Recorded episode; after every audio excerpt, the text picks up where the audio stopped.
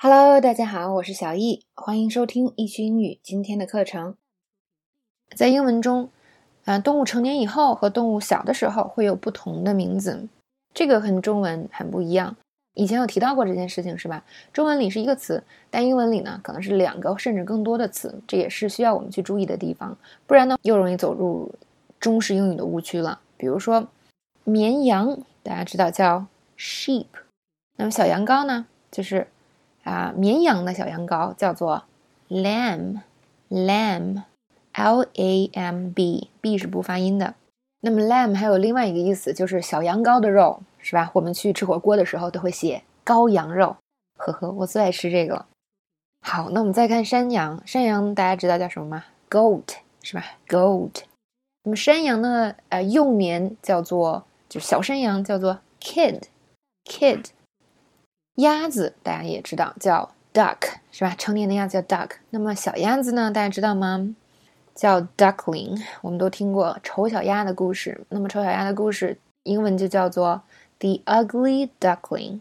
注意不要说成 the ugly duck，因为呢那就变成了成年的大鸭子，丑大鸭子。那我们说丑小鸭是吧？所以一定要用 duckling 这个词。那人家丑小鸭长大可不是 duck 哟，人家其实是个什么 swan。天鹅，那么狗的这个词叫 dog，它的啊幼犬时期可能大家更比较熟悉，叫什么 puppy 是吧？puppy 一个词叫 puppy love，就是指年轻时候的那种恋爱，特别纯真。这个你已经没有了吧？呵呵。那么还有一个词叫做猫是吧？怎么说的？好像大家都不认识似的，就是猫叫 cat。那么小猫大家知道怎么说吗？叫做 kitten。是吧？Kitten，这个涉及到我们以前学的一个发音方式，就是这个 t 后面如果加 n 的话，那这个 t 是会要 hold 住的。所以我们说 kitten，kitten，这个发音呢，刚接触的时候会觉得有点费劲儿，但是只要你熟悉了以后，哦，特别好发，就发 kit，然后直接发嗯就好了，kitten。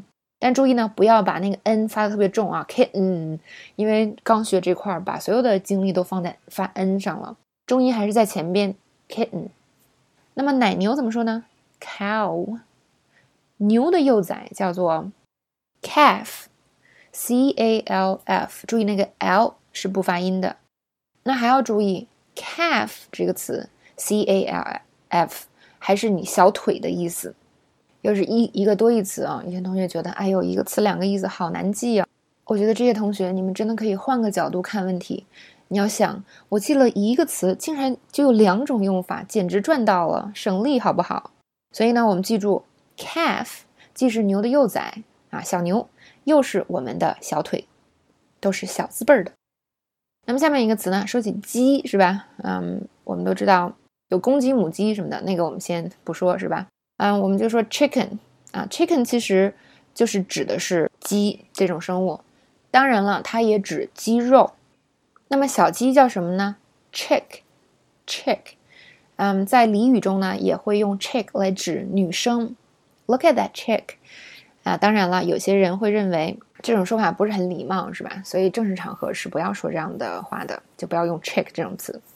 好，那鹿大家知道怎么说吗？Deer，要注意它的复数形式长得一样，也是 deer。那么小鹿呢，叫做 fawn。Fawn，F A W N。好，下一个是马，马叫什么？Horse。你知道小马怎么说吗？Foal，Foal，F O A L。好，这是第二类，就是动物长大了和小的时候名字不太一样。好，关于动物呢，讲到这里，呃，大家可能会听到很多新的词汇，千万不要慌张，是吧？因为我们已经说过无数次了。面对很多新东西的时候，你要知道这些东西可能是要靠你平时经常见到，一点点积累，才能真正把它们记住的。所以不要。